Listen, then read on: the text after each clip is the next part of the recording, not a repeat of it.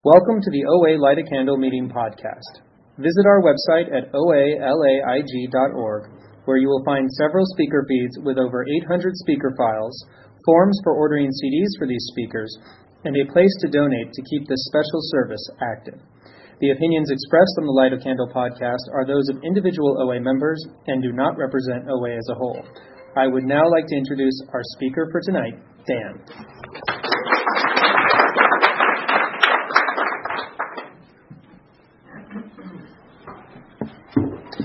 I really need to be calling?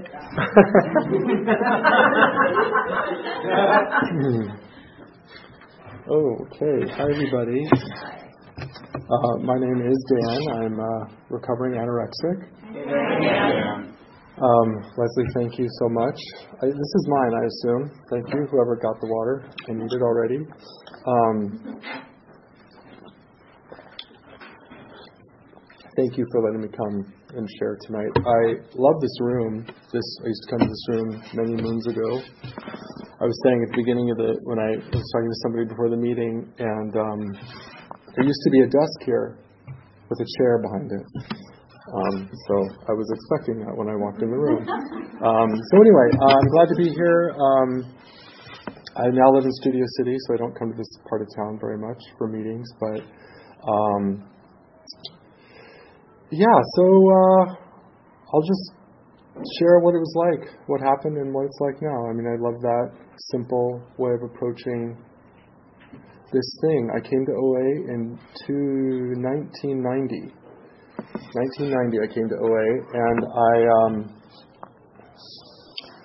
uh, was very much not really ready yet. I was raised in a very um, destructive and uh, horrible religious situation growing up as a child.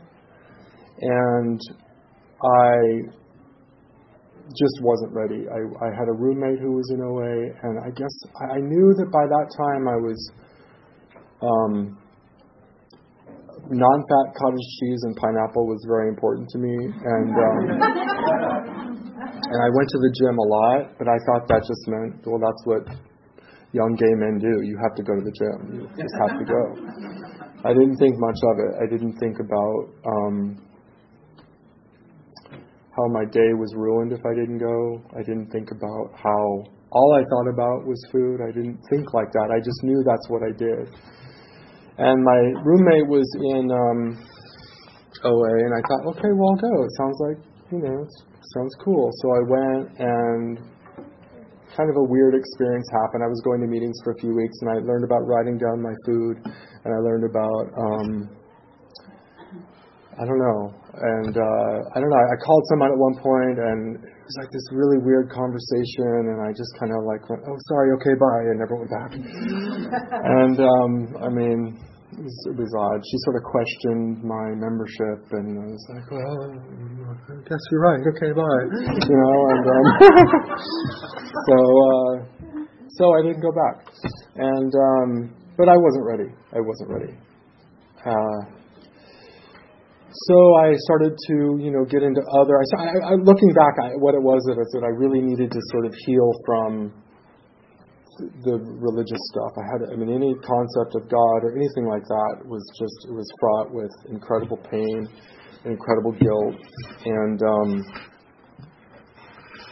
so five years later, in my mind, I was still a member of OA as far as I was concerned. I moved into a uh, uh, an apartment building in Beverly Hills adjacent and uh, from the west side, and I I don't know how it happened. I how it came up, but one of my new neighbors was like, I go to OA. I don't know why he said it to me. I, I had no idea how it came up in conversation. I was like, oh my gosh, I'm a member. I should go with you. uh, and in my mind, by this time, you know, I was meditating and I, you know, I had sort of found a new perception of, of divinity or I didn't like the word God.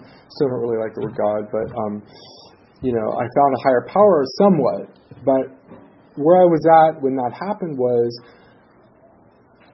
I, by this time, it was uh, my food obsession was out of control. I was obsessed. All I thought about was food all day long, looking back, I thought that's what, I, at the time, I thought that's what made me a compulsive, I thought it was a compulsory reader. But what it was, looking back, was it was my obsession with controlling food that made me think about food all day long. But I was obsessed, completely obsessed. My life was tiny. The event of my day was like eating a banana before I went to the gym. And um, dating was out, friends were out. I was totally isolated. Um, so but I was meditating a lot and I'd become very spiritual, incredibly, incredibly spiritual. And, um, and that spirituality actually fed in a lot to my anorexia I came later to see. Um, and I just want to say, you know, anorexia for me was not a food disorder, it was a life disorder. I still see it that way. It's nothing about food, it's nothing about looking good, it's nothing about vanity, it's about disappearing. It was always about disappearing. I didn't know it was about disappearing. And I just, I always say this, I don't know why I always say it. Maybe it's because I want anybody who's not an anorexic in here to, to not be defensive, but I'm very clear that it is one compulsion. I don't have a lot of experience with binging. I don't have a lot of experience with purging, but I have a good friend. At, I went back to school in abstinence. I'll get to that in a little bit. But um, when I was went back to school, I had a good, very good friend who up in Valencia who um, was a compulsive reader, and she told me the story of how she lost, how she got, she came to program and she got abstinent very, very quickly, and she lost, I think, 45 or 50 pounds in the span of like two or three months. And she talked about how when she lost that weight so quickly, she walked down the street and she felt like nude. She felt nude. She felt like she men would whistle at her and she felt like she had been stripped of all of her defenses, all of her boundaries and all of her barriers. And when she described that, she described exactly how I feel when I feel big. Her smallness was her feeling naked and exposed, and me feeling big is feeling naked and exposed. So I'm very clear that my anorexia was all I could do in this life without tools to survive. And it's what got me through an impossible situation. I may or may not go into that impossible situation tonight. I don't know. We'll see what happens. But um, so anyway, um, so he said, yeah, I'm in OA. I was like, I'm, I'm a member too. And in my mind, I was just going to go and sort of soak up spiritual juices. You know, I was very spiritual by this point. I, I'm sure I knew everything they were talking about in OA. And I'm sure I would just go and just kind of like, just kind of get a little morsel and then all my food stuff would go away. And that's really what I thought. And it was a very kind of light, fun thing. Oh, and it was called Serenity Sunday. And it was like four blocks from my house. What a great thing. And um, so we went. And it was great, you know. I was like, yeah, this is great. And and um, and then I, I, I went back again and I started to listen more and more. And what I started to see, I, and this is really what made me keep coming back. I saw people first talk about the food thing like I'd never heard before. I was like, are you kidding me? I've never heard people talk about this before. Seriously, I thought that my obsession and rumination and obsession and rumination, that that's just the way life had to be. I didn't think that it could be different. I really thought that's just the thing I have. That's how I have to live my life. I'm sure everybody else does the same thing. And and I saw these people like this honesty, just like it really blew my mind the kind of spiritual circles I was walking in, that didn't happen there. People didn't talk about these behaviors and these thoughts and these feelings at all. And that blew me away.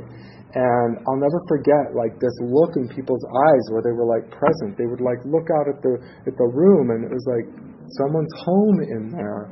And they they believe what they say and they're representing who they really are and there's no artifice and they're genuinely who they are.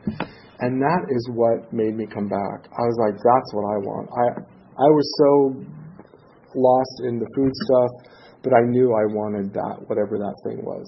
So I kept coming back. I started abstaining. I started losing more weight. I started taking chips. It was like a party. It was like I don't know. I don't know Serenity. So I was back at Serenity Sunday a little while ago, and it's not quite like it used to be. I mean, it's still big and it's still great and everything. It used to be kind of like a game show. It was like The Price is Right. You know, it was like come on down, and and it was like woo. You know, it was, it was very it was fun. I mean, it was like a big thing, you know. And I got kind of caught up in that, and I'm taking my chips, and I'm losing more weight, and I'm calling compulsive overeaters, and I'm they're saying don't eat no matter what. I'm like, okay, I won't eat no matter what. You know, and and that's what happened. That's really what happened. And, and God, you know, God bless them. They didn't know. I was calling, telling them, you know, I really want to eat. Well, I, I should have eaten, but I, I they're like, don't eat no matter what. I'm like, okay, I won't eat no matter what. And all that stuff happened. And, you know, six months chip, nine months chip. By nine months, I came into OA, I was probably about 145, 150 when I came in. And by the time I took my nine month chip, abstaining, I was less than 130 pounds. My hair was falling out. I was smiling, making sure everybody liked me. Um, obsessed, I mean, beyond obsessed with, I can't even begin to describe the obsession. I mean, it's just literally like, and um, I, I have a few stories that really, really, t- and I've shared this a million times. Okay, if you've heard this, okay. The big story is I remember walking up, I was, that apartment, it was a second floor walk up, and I was walking up, I was a waiter at the time, I had finished a lunch shift, I, ro- I rode my bike by this point because I didn't want to pollute the environment. When I went to the grocery store at that time, around that time, I remember there were times when I would only buy paper products, and that was like a victory for me. Like that feeling of like the less I need, the better. And I remember walking up those flat flight of stairs that day, and this was, you know, hair falling, eye dark circles, the whole thing and I couldn't get up the stairs. I got up to the top. I was 25 years old at this point. I couldn't get up the stairs. I was standing at the top of the stairs going, like panting. And I, my thought was, it's because I've overeaten at lunch and I'm now sluggish. So I'd gotten to the point where I thought a half a dry baked potato and four carrot sticks was a binge. The distortion was so beyond. It was beyond. And I don't know. I, my sister visited at one point during that time. She screamed when she saw me. I got really angry at her and got really defensive. I had a friend who was also in OA at this restaurant I was working at, and she just came up to me one day and she said, "I'm really afraid that you're going to die." And I was like, "What are you talking about? I'm fine." And she said, "No, I'm I'm really afraid that you're going to die." And I was like, and she said the word anorexia, and I'd heard it before, and I just kind of like, ah and I don't know. She said something. I said I said something like she said, "Why don't you want to eat more?" And I said something like, "Food. I want to be spiritual, and food makes me feel unspiritual." And she said, "You know what else food does? It grounds you, and it puts you closer to people." And I don't know. There's something about that. I just like heard. That was the miracle moment. I heard it. I just heard. It. I heard anorexia. I heard it was me. And all of a sudden, it was just, it was literally like this miracle of recovery. And, and before that, I was like on the first step and working and being angry that the food obsession wasn't going away and like sharing at meetings and putting my hand up at every meeting. And I had this real, like, zest for recovery and I really wanted to recover. And I think that is what enabled that moment to happen. I was working the steps, I was making many, many phone calls, going to like meetings upon meetings, sharing as much as I could. And I think it's that, that, that moment that, that that was the defining moment. Anyway, so I was like struck abstinent. I'm an anorexic. That's what. And I just, I don't know, it was a miracle. It was like the, I always say the first, I didn't take the first step, the first step happened to me.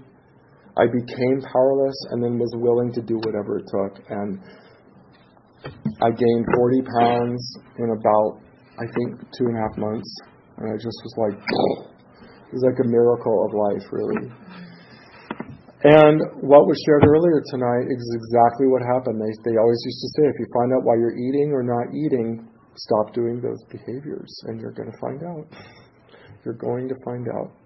That's what happened to me. I stopped starving. Even though I didn't think I was starving at the time, I thought I was just doing it right. I thought I was just being spiritual. I thought, whatever. And sure enough, that's what happened. You know, when, when I came to OA, I would have told you my family was a lovely, wonderful family. I would have told you that, you know, I don't have a lot of fears. I'm really quite well adjusted. and when I got abstinent, it was it was like time to wake up, you know, and see. I always say I didn't get to that point in my life because everything was fine inside. And to me, that's hopeful. To me, that's incredibly hopeful. That there's a reason. This, that's exactly what happened. I mean, I'm abstinent. I've gained my weight back. I'm feeling so much I don't have words for it really, and I don't know what it all means. I'm just and I'm cr- I'm bonkers crazy. Like I pick the craziest sponsor I can find in OA. Truly, like I, I wish I could talk more about it because it's really juicy. I mean, it's very, it's juicy. It's kind of I mean, it has to do with like a leather relationship and a three-way leather relationship, and like them trying to kind of suck me into this relationship and that's why I had no boundaries. I had no boundaries. I didn't accept the invitation, in case you're wondering.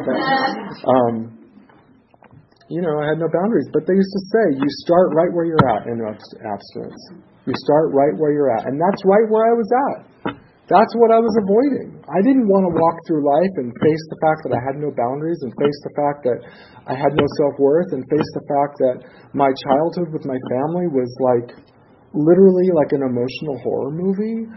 I didn't want to, I couldn't do that. I couldn't do it. I didn't, it wasn't like I kind of knew it happened but didn't really want to face it. You know, I couldn't do it. I didn't have the ability. And I think that if I would have done it before I got abstinent, I don't know that I would have been able to get through it. I really don't believe that. And uh, so that's what happened. You know, I got abstinent. I started to feel. I remember again, Daryl, is she still in OA? I don't know. I think she might be. I called her. Daryl, Mexico. Yeah, she's in Mexico now. I, th- I thought I saw her in Studio City a couple weeks ago, but anyway, the ghost of Daryl haunts. she haunts Los Angeles. Um, but I remember calling her and like literally fetal position, crying so hard that my sides hurt and not knowing why. Like that was the scary part. I didn't know why. It wasn't like, oh, I'm sobbing because of this. you know, it was like I didn't understand it and it scared me. And she just said, you know, Dan, there's a reason. There's a reason. I knew what she meant. There's a reason why I got where I got to. And in that silence where I just couldn't feel, she said, and we're going to find out what it is. I'll never forget those words. Like, and it wasn't you're going to find out what it is. She said we're going to find out what it is. And that is exactly what happened. She also used to say, you know, you come to meetings, and she always used to go to meetings, sit in the front row, and put your hand up. And if you get called on, great. If you don't, great. But you did your part. And she used to say, you know, you go to meetings and you raise your hand and you share and you get to know you and we get to know you. And it's like this double thing where I share who I am with others and in the act of doing that I find out who I am and I find out who other people are. And it's this like communal thing that connects me to who I am. And that's that's the thing I didn't have before abstinence. I was just this kind of kite without a string, you know, and if you liked the color blue, that was my favorite color too. You know, and you know, if you wanted me to work for you and I didn't really want to, I would say yes, because my whole life was dictated about what other people thought of me. And I was a reflection of the people around me. And if people thought I was good, then I was good. I didn't have the ability to look inside. So, so anyway, got abstinent, went through all that, and, and I just kind of felt like that's where the journey began, you know, and, and my recovery has been just doing that next indicated thing. You know, then for the first couple of years, it was really about food and like trying to find a way to eat to where I could eat and not be obsessed. And it was a slow thing over time. It wasn't perfect from the beginning. I mean, abstinence in the beginning was very much lots of like weird mustard, vinegar, salad dressing combinations, oil free, you know, and and uh, but I always say, you know, I don't know where that moment is. I just kept working the steps and kept doing that next indicated thing and fo- trying to focus on the emotional wreckage of my past and my present. And slowly but surely, it was like, oh my gosh, I'm using oil-based salad dressing, and oh my gosh, like I wasn't. People in the meeting were really gentle with the food thing, and it wasn't. It was just a slow process, and. Um, so you know, my like I said, my recovery's really been just doing that next indicated thing that is about my life. You know, and in the beginning it was a lot of having to do with people pleasing and you know having the voice and saying no when I meant no and yes when I meant yes and standing up for myself and um, dating. I had to learn to date. I went back to, to school in recovery, um, put myself through school, and um, dating was a big thing. Dating was a really big thing. I mean, like I said, I've been anorexic in all areas of my life. And uh, shopping, I learned to shop. That thing of I want something, whether it's food or sex or money or nice cars or nice anything, that impulse to like take in for me is when I exist.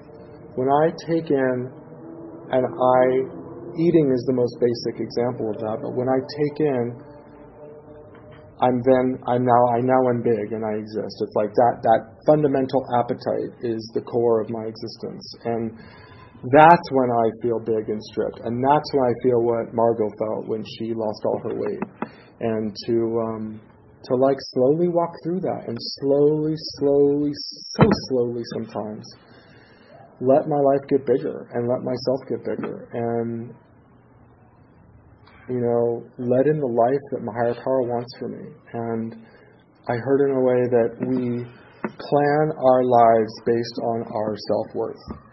And the things that I wanted for myself and my higher power said no, those things now I see, at the time I didn't see it, they just weren't good enough for me. Like I always, I was just, I, can't I just date the guy that treats me like shit? You know, sorry, don't say no swearing. Sorry, no swearing. I knew it was gonna happen. Sorry, Leslie.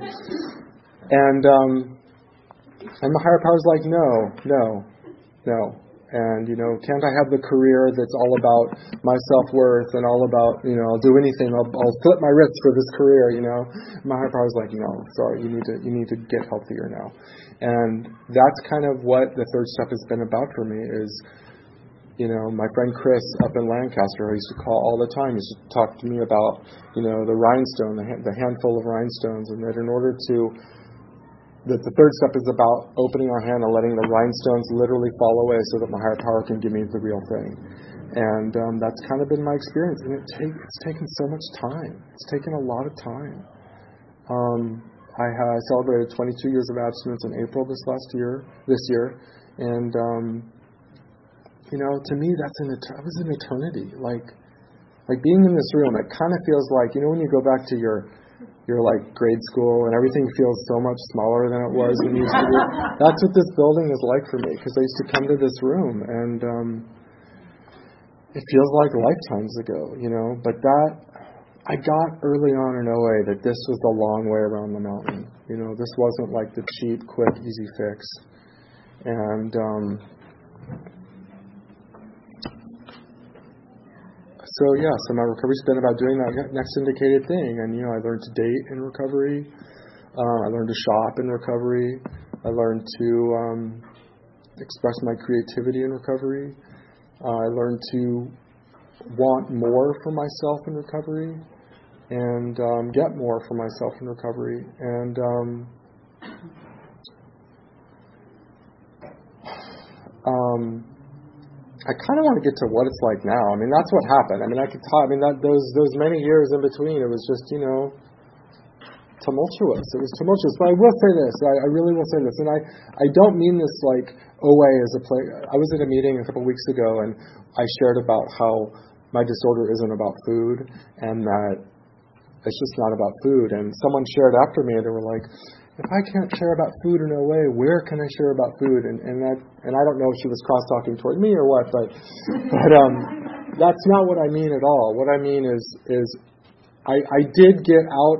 Thankfully, with abstinence, I got out of the food in about probably. I, Probably a couple years, and my recovery started to become about like life issues, like the life issues underneath my disorder, and um, and that you know that's the result of the steps and the tools. I mean, I I call people, and I call. I've always called people. I really use the phone, and I really write, and um, because I don't like being in pain. Like me, me being obsessed with food and feeling fat after a normal meal and feeling like I'm guilty for eating a normal meal, like that, that's not acceptable to me. Like I, I just do the tools. Like I, because I don't like the pain. I can't deal with that. It's not like oh, just sit with it and let it be.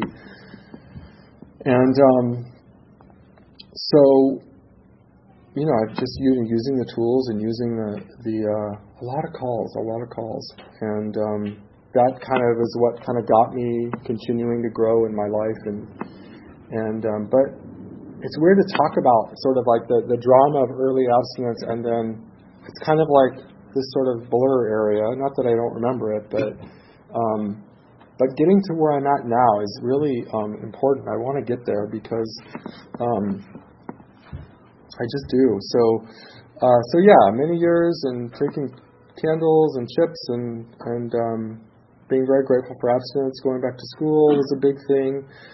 Dating was a big thing. Getting married was a big thing.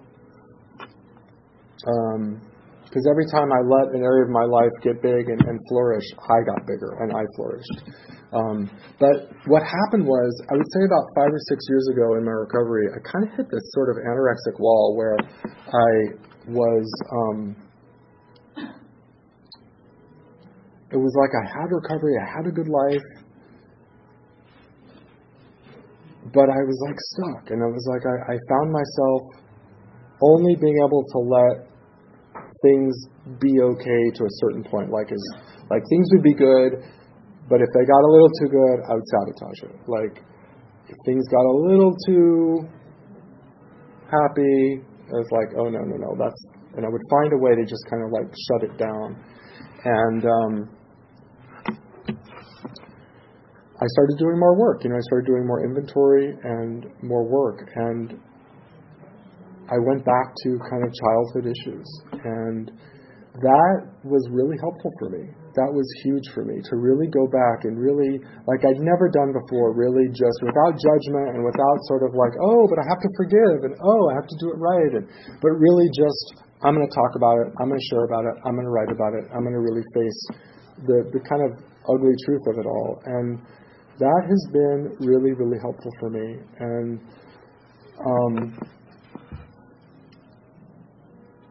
you know, it works. Like whenever I hit something in my life and go to that next place, it always works. And what I found was, you know, my family of origin, my parents did the best that they could, and I don't. I actually have real compassion for them in my life and I also don't have to take responsibility for what they did. That was kind of the big lesson was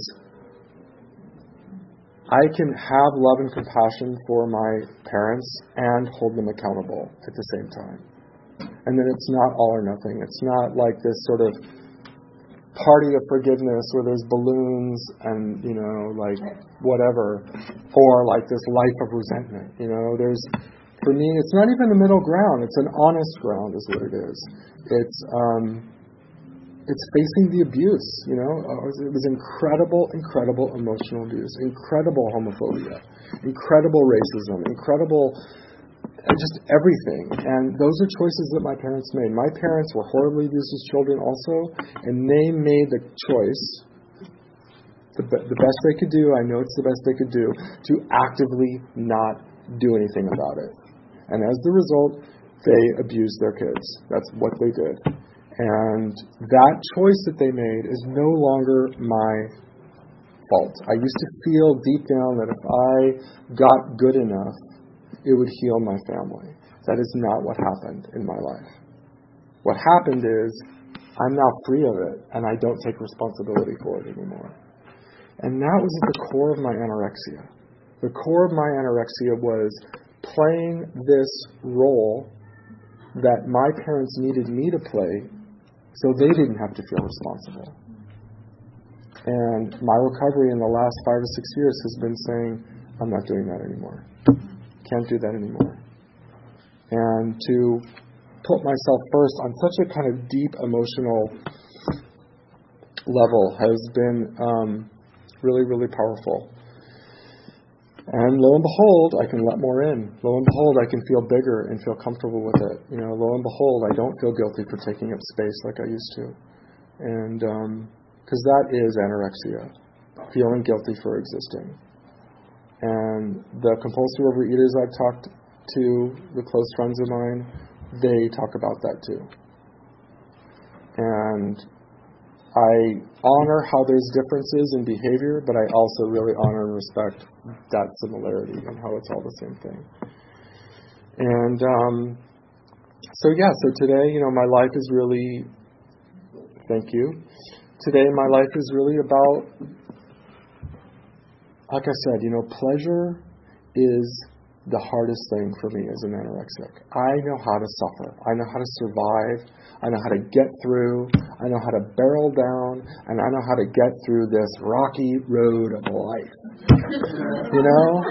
But when there's money in the bank, and there's an available, loving husband at home, and there's a nice car in the driveway, and my creativity is going well, and, you know, that's when I really rely on a higher power. That's when I really rely on a higher power. In the beginning, it was about feeling incredible pain and incredible, like, stored up stuff that I'd never even known about. I wasn't even conscious of. I didn't even know I had those feelings inside of me. But slowly over time, what happened in recovery is I started to sort of as my life got better in recovery, I started to sort of see my life. Like, I remember driving up the freeway. I, I'd gone back to school in recovery. I got basically a free ride because I had put myself through City College and I did really well in City College, so the government gave me all this money to go back to school. And I was studying the thing that I've always, you know, I feel I was born to do. And I remember driving up the 405 and being like, if I heard about this life, from somebody else and they described it to me, I'd be like, God, what a great life. Oh my God. but somehow when it's my life, it all felt wrong. And I was still struggling and I was still in a lot of pain. And that was the first glimmer of like, why, why is it that I, things are really good and I'm still slogging through it. I'm slogging through it. And that was a long time ago. It was the first kind of little inkling of like, maybe I have Maybe I'm uncomfortable with joy. Maybe joy is kind of a nightmare. The biggest thing I learned in my four step inventory, and I did a few, but the big one that I mean, I did a lot of big ones, but the one that really was the big turning point for me, and the big thing in that inventory was oh, how did I word it? If I don't let happiness in at all, happiness will never be taken from me. If I don't let myself feel joy, no one can stamp my joy out. What a great what a great way to do it. Like what a great plan. I get to make myself miserable so I don't have to go through the fear of being made miserable. And that has been kind of the theme of my recovery. And that doesn't mean that like, oh, I'm not allowed to get upset or oh, I have to be happy all the time or of course not. Of course not. But it does mean, today especially, when I start to have a bad day, I have to stop and say, is this something I'm doing because I'm more comfortable with misery?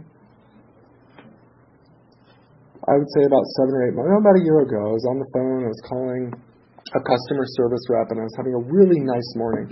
I'd been to a meeting, I, was, I had a really great day planned, and the customer service person started to really make me angry.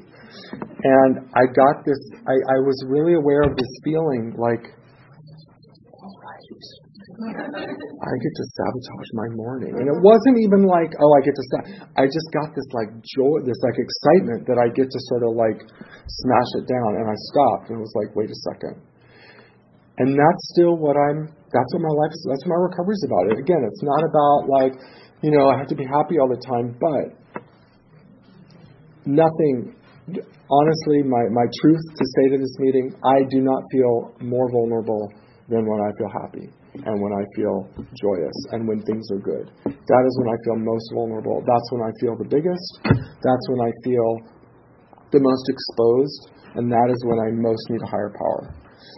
And the 11th step means a lot to me especially now, I say I would say in the last five years, I've really gotten to a new place with the 11th step, where the 11th step, I used to think the 11th step was about like meditate, shine the light in, and dispel all the darkness. That kind of whole like, and I would like compulsively like say mantras over and over again to sort of like. And now I don't do that. To me, meditation is when I sit and I give space in my body for the things that are uncomfortable. And I let it percolate. I let it be there. And then it doesn't have to rule my life. When I give the anger, the sadness, the fear of being wiped out, because that is what anorexia, I mean, there was a reason I was going to get wiped out as a kid. I would have gotten wiped out. Anorexia saved my life, but I don't have to shut down anymore today. I'm not about to get wiped out, but those feelings can still come up when, especially when I feel joy. And that's when I have to meditate, I have to write, I have to call people, and try, with the help of a higher power, to feel that exposure of goodness. To me, letting goodness in is the ultimate experience of recovery. Whether it's joy, I mean, I used to pick fights right before vacation because it was like things are just getting too good. They're getting too good. You know, like oh, it's going to be too nice over there on Kauai. You know, I know it, it is. It is. It's comical, but like to watch myself do that year after year was very, very painful.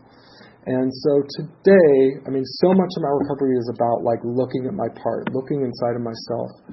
And that's such a big thing. And I'm so happy to share it with you guys that like, that's the most honest thing I can say is my part today is being willing to be big and being willing to be exposed and being willing to let goodness come into me.